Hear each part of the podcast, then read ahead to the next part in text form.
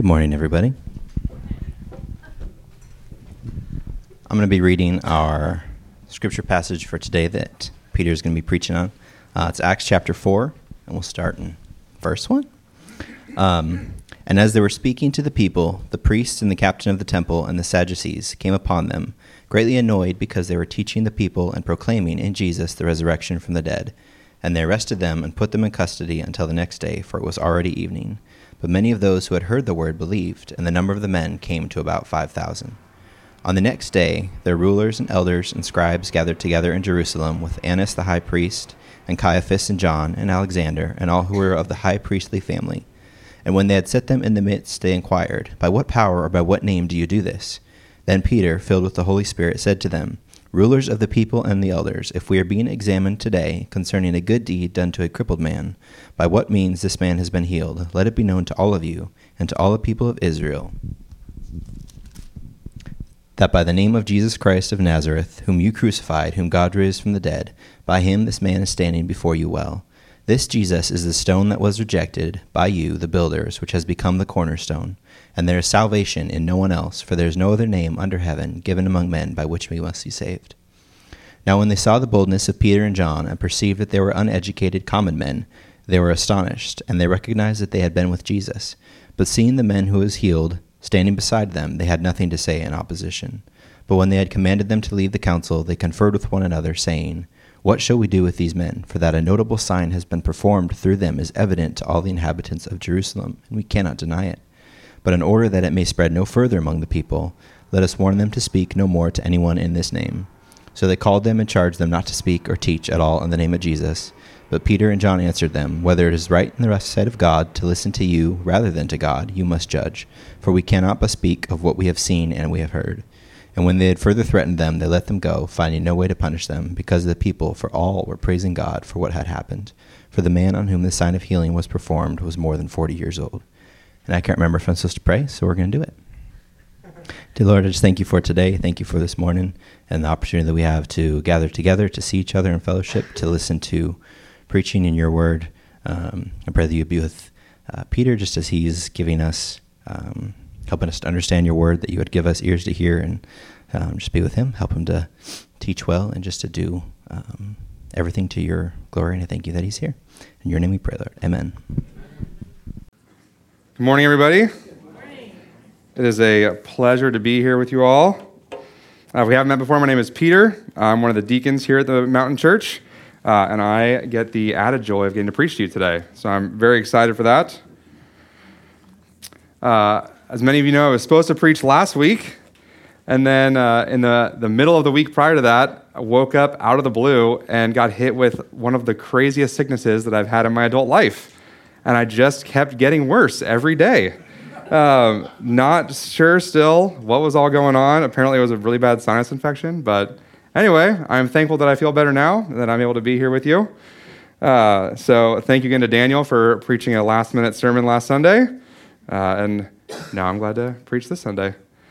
Um, couple uh, extra announcements. Daniel forgot to mention that we're having a potluck today after the service. Uh, yep, whoop, whoop. Our monthly potluck, which are awesome. Uh, so uh, if you don't have plans, please stick around, join us, eat some delicious food that's out in the cafe, and hang out for a fun time of fellowship. Uh, and then I wanted to do an uh, additional plug for the men's retreat coming up March tenth to eleventh. Uh, as Daniel said, it's been a lot of years. We haven't done an overnight men's retreat since two thousand seventeen.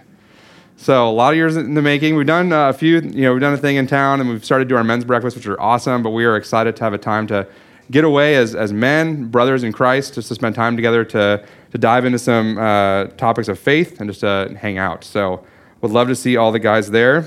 Uh, and you can sign up with the Q R code or on the website. Uh, it's going to be awesome. So this morning, we are looking at Acts chapter four, verses one through twenty-two, as Cole just read to us. Uh, and since it's been a little while, I'm going to do a quick recap of uh, what Daniel talked about two weeks ago, just to set the scene a little bit.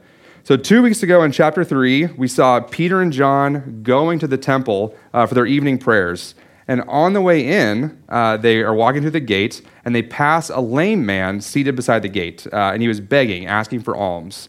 And Peter and John look at the man, and they say in chapter three, verse six, "I have no silver and gold, but what I do have, I give to you. In the name of Jesus Christ of Nazareth, rise up and walk." And the man leapt to his feet, and he began to walk around praising God. And the people, they saw this man, and they recognized that he was the blind man that was always by the gate on the way into the temple. And they're amazed. They're like, "Oh my gosh, that guy can walk now." And so they all swarm to Peter and John and surround them.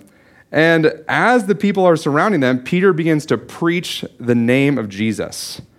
And our passage today picks up in the middle of this sermon that Peter is giving. Uh, so verse one begins, "And as they were speaking to the people, the priests and the captain of the temple and the Sadducees came upon them, greatly annoyed because they were teaching the people and proclaiming in Jesus the resurrection from the dead. And they arrested them and put them in custody until the next day, for it was already evening." So like I said, in, in the middle of Peter preaching to these people, uh, a group of men, some priests, the captain of the guard, and the Sadducees, they don't like what Peter and John are doing. Uh, so they come out and they arrest them, uh, and they put them in custody for the night. And specifically it says that they were greatly annoyed because they were teaching the people and proclaiming in Jesus the resurrection from the dead.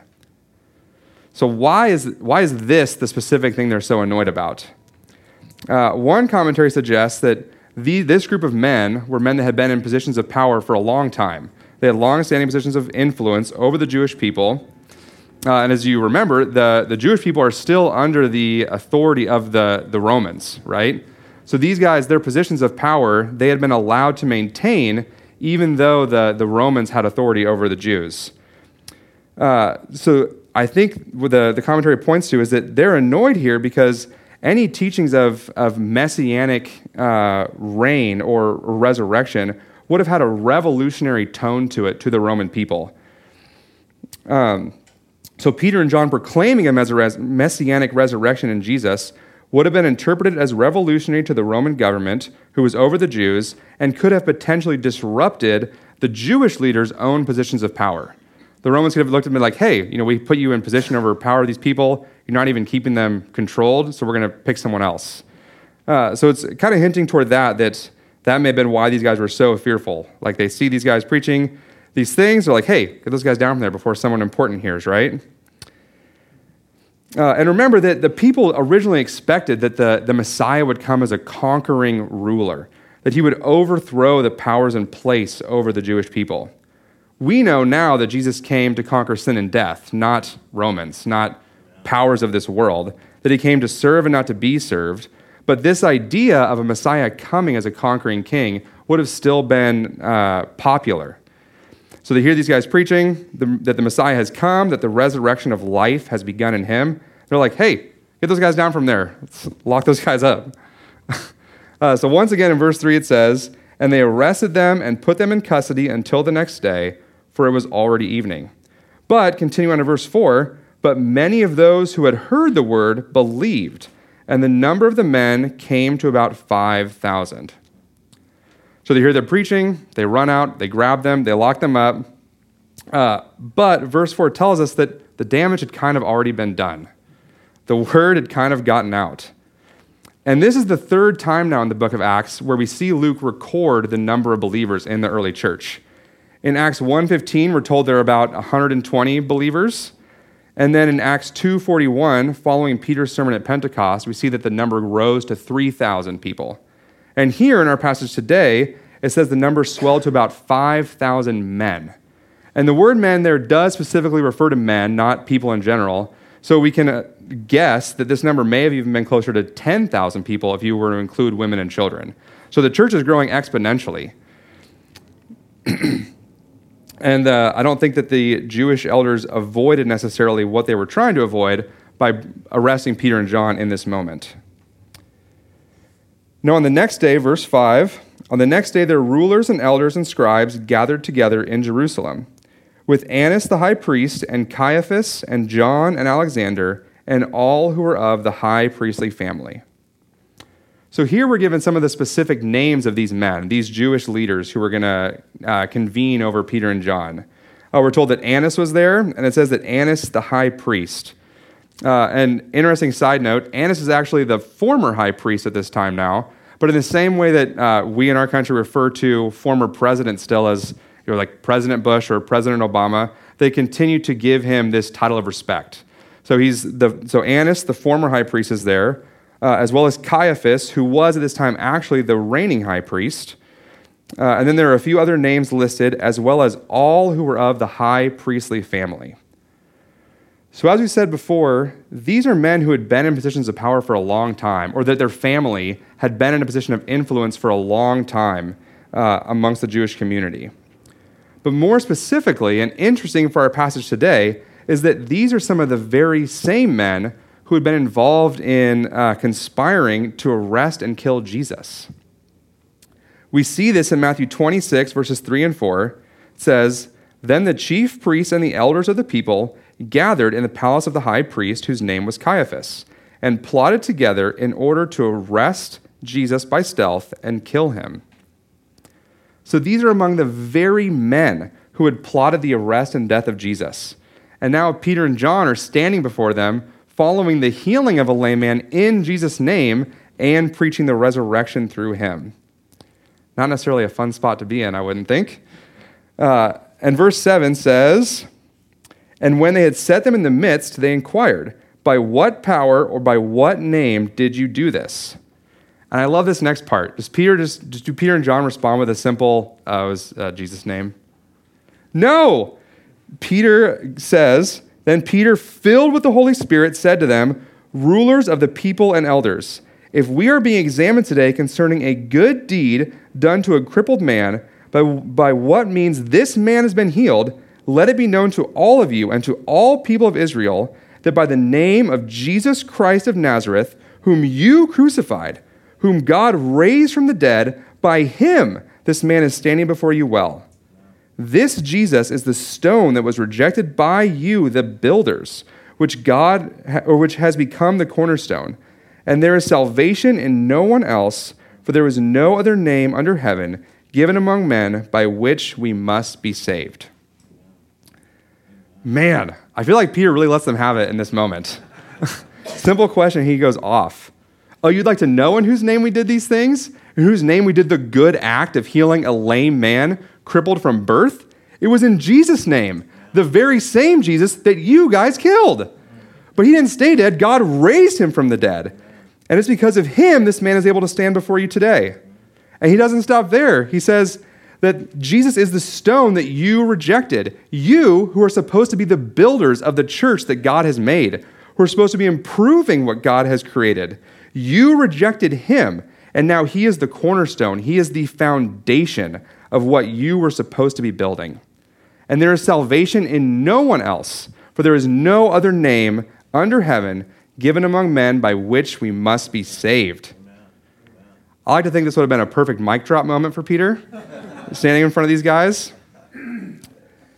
As Peter and John are faced by the very men who plotted to arrest and kill Jesus, arrested by them for healing and preaching in his name, Peter didn't cower in the face of this council, but he pointed back at them. He revealed their sin to them, and then he preached them the gospel of salvation through Jesus Christ. How in the world is he able to do this in this moment? And I think what we see here is a direct fulfillment of something that Jesus actually promised back in Luke twenty-one. Uh, let's flip there now. Luke twenty-one, verses twelve through fifteen, Jesus says, "They will lay their hands on you and persecute you, delivering you up to the synagogues and prisons, and you will be brought before kings and governors for my name's sake. This will be your opportunity to bear witness. Settle it therefore in your minds not to meditate beforehand how to answer, for I will give you a mouth and wisdom which none of your adversaries will be able to withstand or contradict." Likewise, in Luke twelve, eleven through twelve, Jesus says, "And when they bring you before the synagogues and the rulers and the authorities, do not be anxious how you should defend yourself or what you should say, for the Holy Spirit will teach you in that very hour what you ought to say."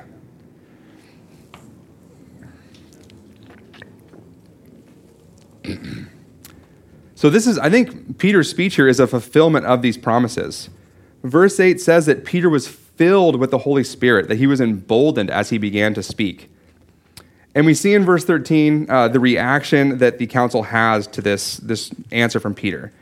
It says, "Now when they saw the boldness of Peter and John and perceived that they were uneducated common men, they were astonished, and they recognized that they had been with Jesus. But seeing this man who was healed standing beside them, they had nothing to say in opposition." Now the word boldness here, this says they saw boldness in Peter and John. Uh, this is the Greek word parousia.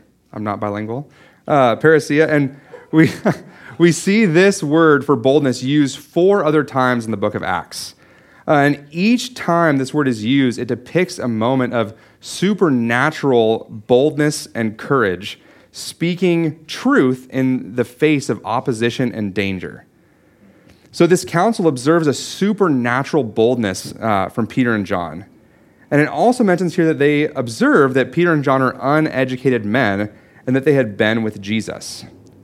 Now, obviously, uh, Peter and John are not illiterate. They're not unintelligent men. They're not stupid. But they don't have the same, you know, rabbinical or uh, temple training that these the man, men of this council would have had.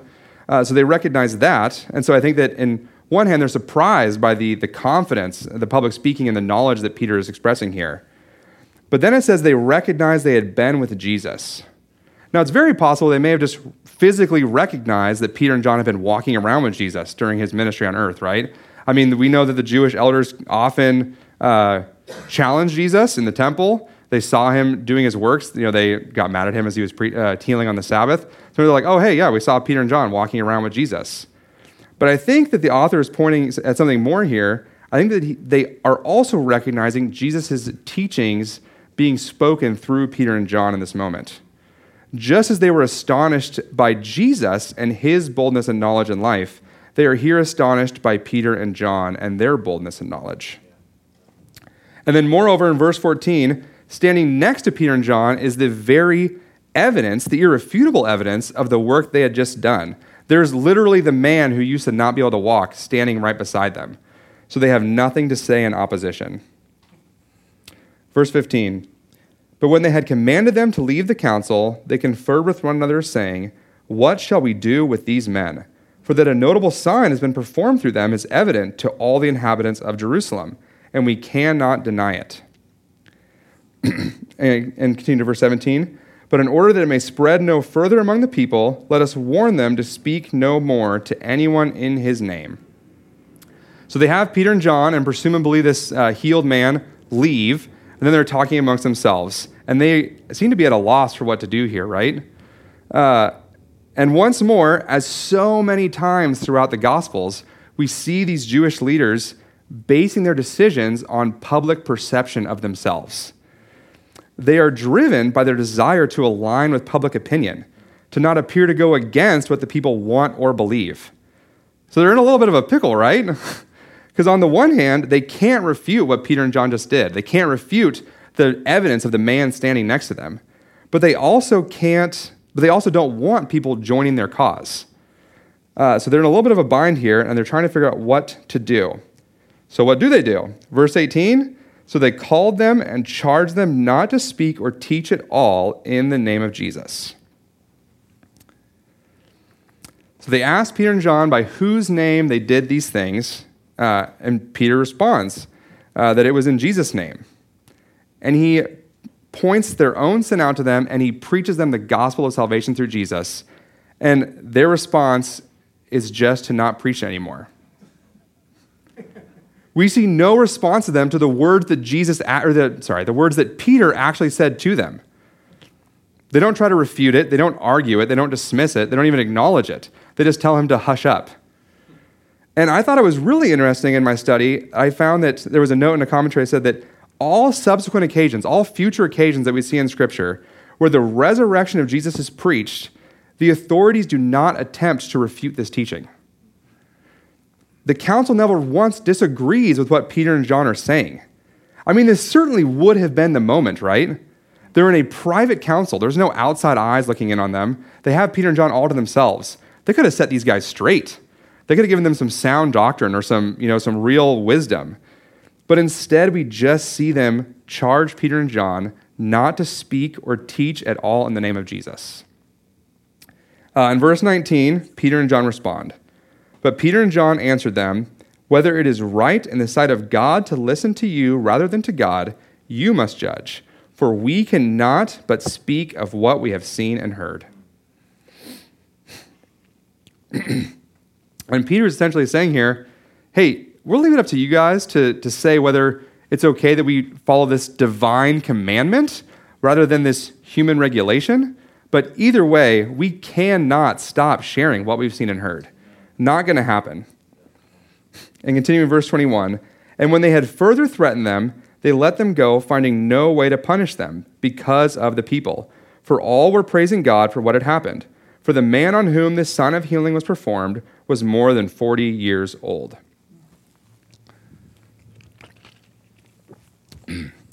So first, in regard to the comment of the healed man's age, uh, most commentaries I read agree that this is mainly just a statement saying that this man and the age he was at is, is beyond the point of life when his ailment could have been cured naturally or by the uh, medicines or healing practices available at this time. So they're saying that, hey, there's this guy has been lame for forty years, and he would have remained lame for the rest of his life had he not been healed. There's no other way this could have happened.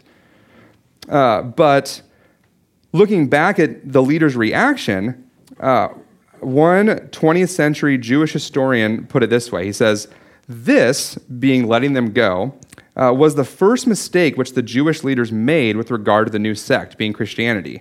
And this mistake was fatal. There was no need to arrest the Nazarenes, thus calling attention to them and making them martyrs. But once arrested, they should not have been freed so quickly.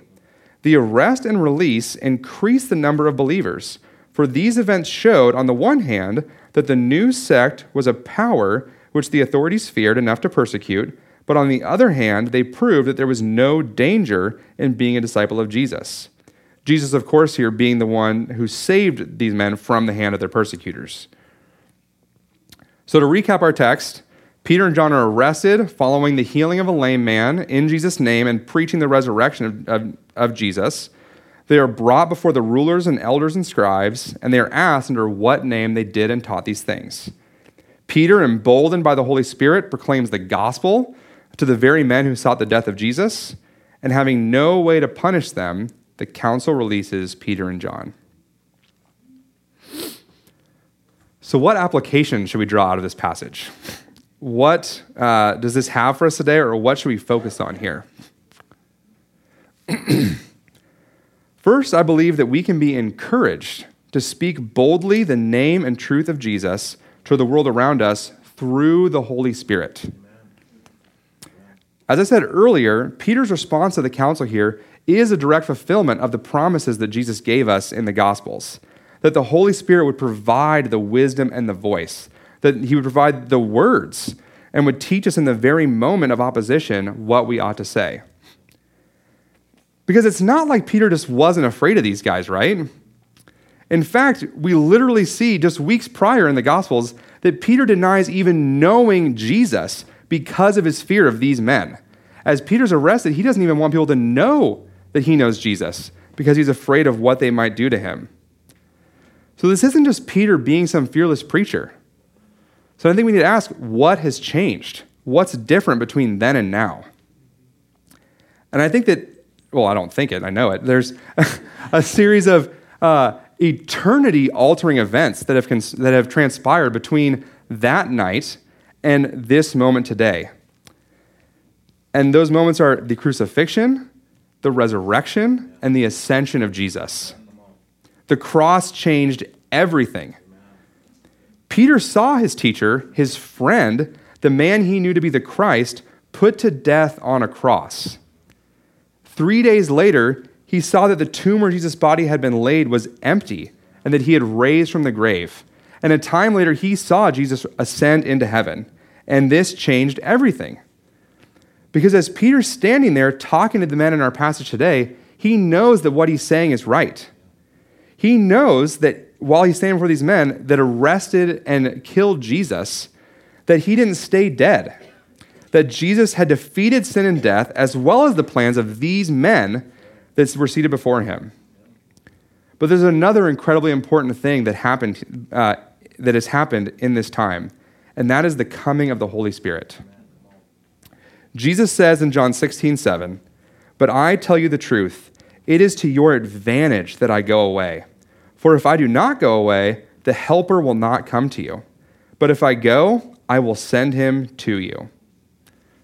So not only does Peter have the, the confidence uh, and the uh, of the life experiences that he has both endured and been blessed with, but he also now, because of Jesus' work on the cross and his resurrection and ascension, he has the helper, the Holy Spirit, who can now come down uh, as a helper for us. And the amazing thing is that we today, we in this room, uh, can have this exact same confidence as Peter, and we have the exact same helper that Peter has here. We know the words of Jesus, right? We are blessed that we get to walk with our arm with them every day. And we know that in the face of persecution of our faith, that we are right, that Jesus is the resurrection and the life, that he is hope and truth. And we can know and trust, we can be encouraged that in our time of need, the Holy Spirit will embolden us, will teach us the words we ought to say, and will fill us with wisdom and courage that is not our own, to be able to bear witness for, in, for his name's sake. Now, many of you might be thinking that we do not face the type of persecution that the early church faced, right?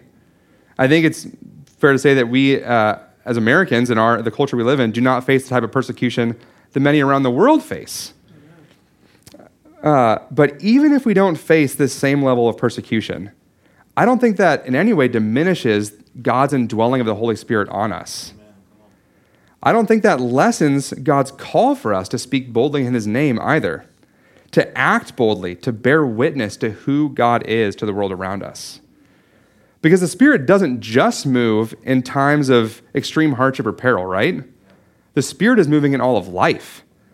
In each moment of our day, we have the opportunity to speak and act boldly for the kingdom of heaven.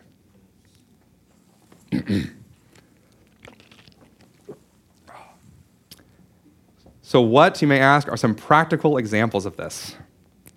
Uh, what are some ways we can do this in our everyday lives? I will list some for you. uh, if you see someone having a, a hard moment or day, uh, it can be pretty easy to walk right by. But don't. Stop. Ask them if they're okay. Ask them if there's anything you can be praying for them for. And if they open up to you, maybe even stop right there and ask if you can pray for them. Uh, this could look like speaking out when we see someone being mistreated, because we know that they are created in the image of God and that they deserve to be treated a certain way.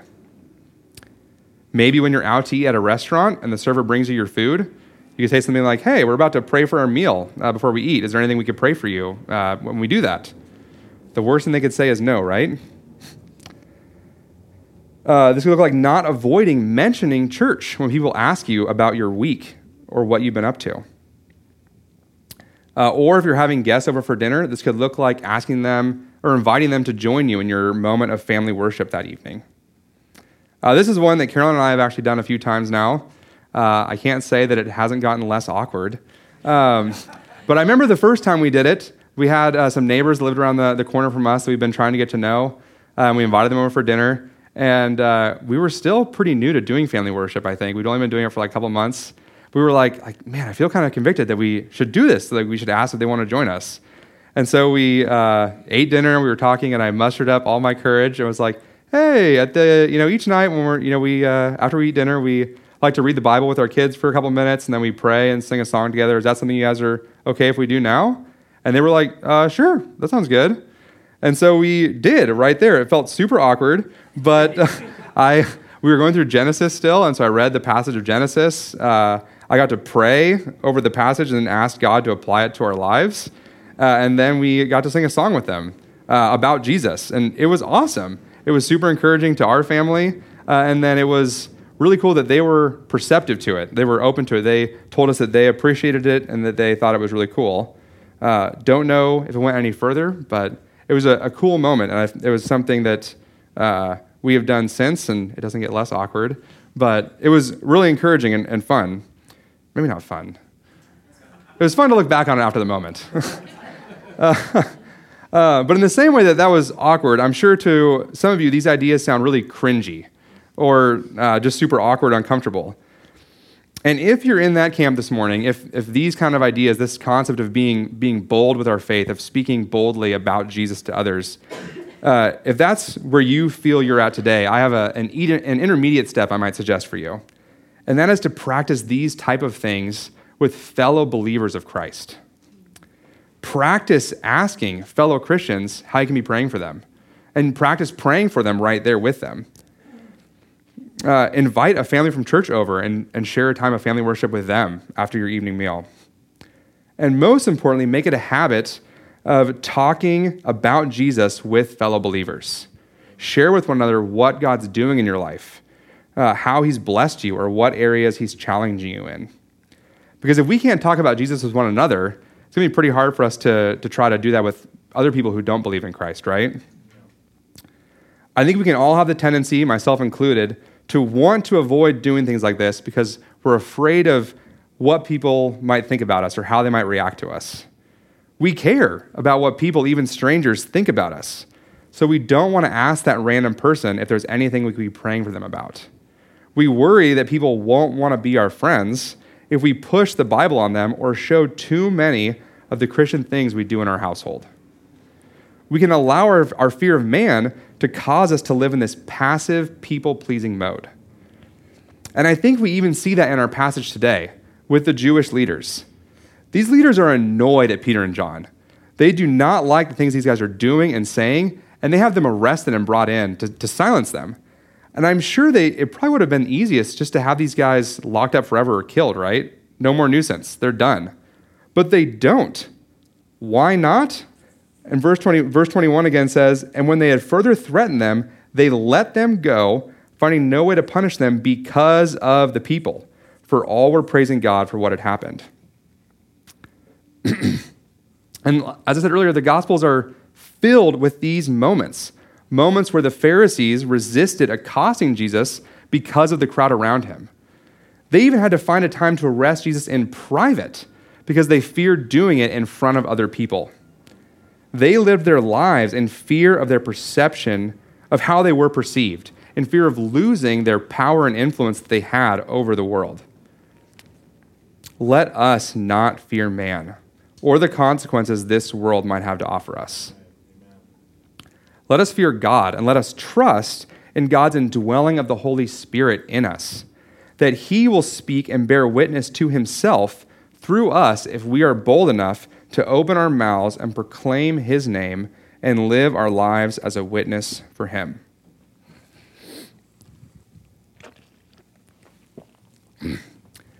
Secondly, in this passage, uh, as Ben alluded to earlier, I see an amazing pronouncement of the power of the name of Jesus.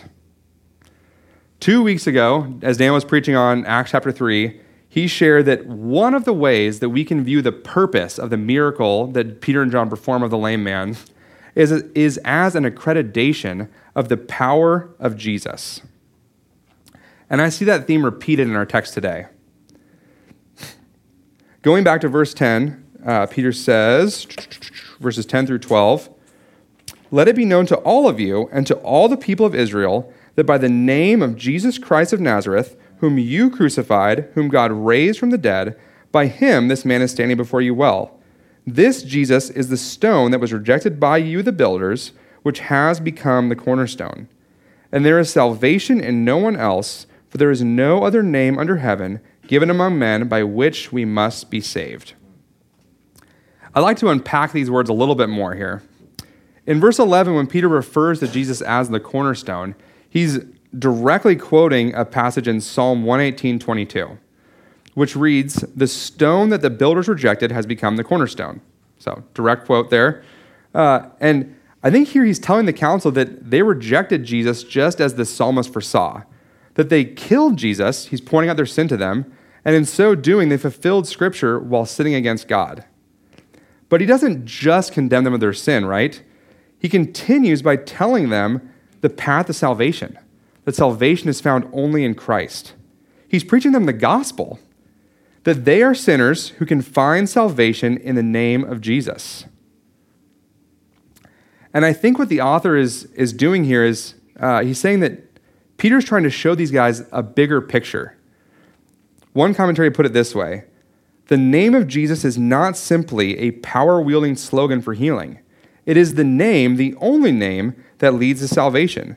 The healing of the lame man in Jesus' name points to something greater. If the name of Jesus heals, then the name of Jesus forgives sin. If the name of Jesus heals, then the name of Jesus forgives sin. And this concept is something that the Jewish authorities had actually been challenged on during Jesus' life. And a moment when they that they would likely remember, uh, we see this in, in Luke chapter five, verses seventeen through twenty-five. It says, "On one of those days, Jesus, as Jesus was teaching, Pharisees and teachers of the law were sitting there, who had come from every village of Galilee and Judea and from Jerusalem. And the power of the Lord was with him to heal. And behold, some of the men were bringing on a bed a man who was paralyzed, and they were seeking to bring him in and lay him before Jesus. But finding no way to bring him in because of the crowd, they went up on the roof and let him down with his bed through the tiles into the midst before Jesus. And when he saw their faith, he said, 'Man, your sins are forgiven you.' And the scribes and the Pharisees began to question, saying, 'Who is this who speaks blasphemies? Who can forgive sins but God alone?' And when Jesus perceived their thoughts, he answered them, 'Why do you question in your hearts? Which is easier to say, your sins are forgiven you, or to say, rise and walk?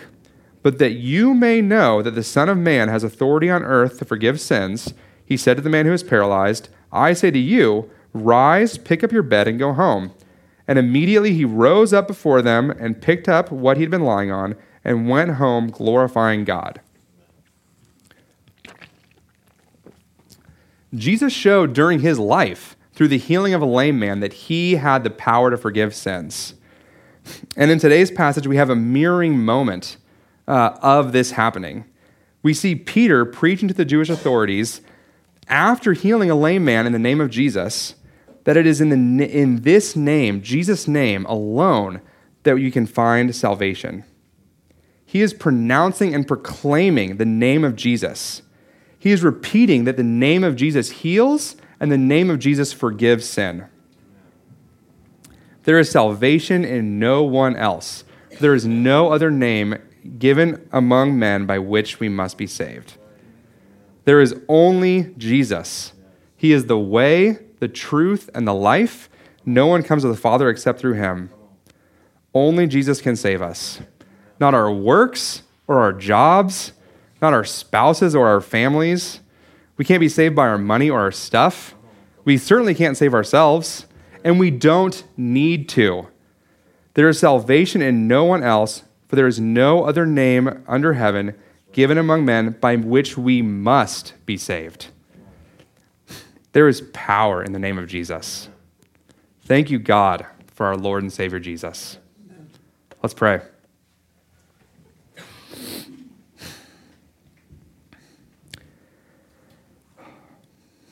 Heavenly Father, we praise you and we thank you that there is no other name under heaven by which we must be saved. We thank you that you are our sole source of salvation, Lord, that it's not something we have to work toward, to do enough to earn, but that you have reached out your hand to us to draw us to yourself, to save us from sin and death. Thank you, God. God, we ask that you would embolden us to bear witness to who you are to the world around us. Lord, fill us with your Holy Spirit. Help us to speak without shame or doubt what you have done for us and what you continue to do in each of our lives. We love you, Lord, and we thank you. In Jesus' name we pray. Amen.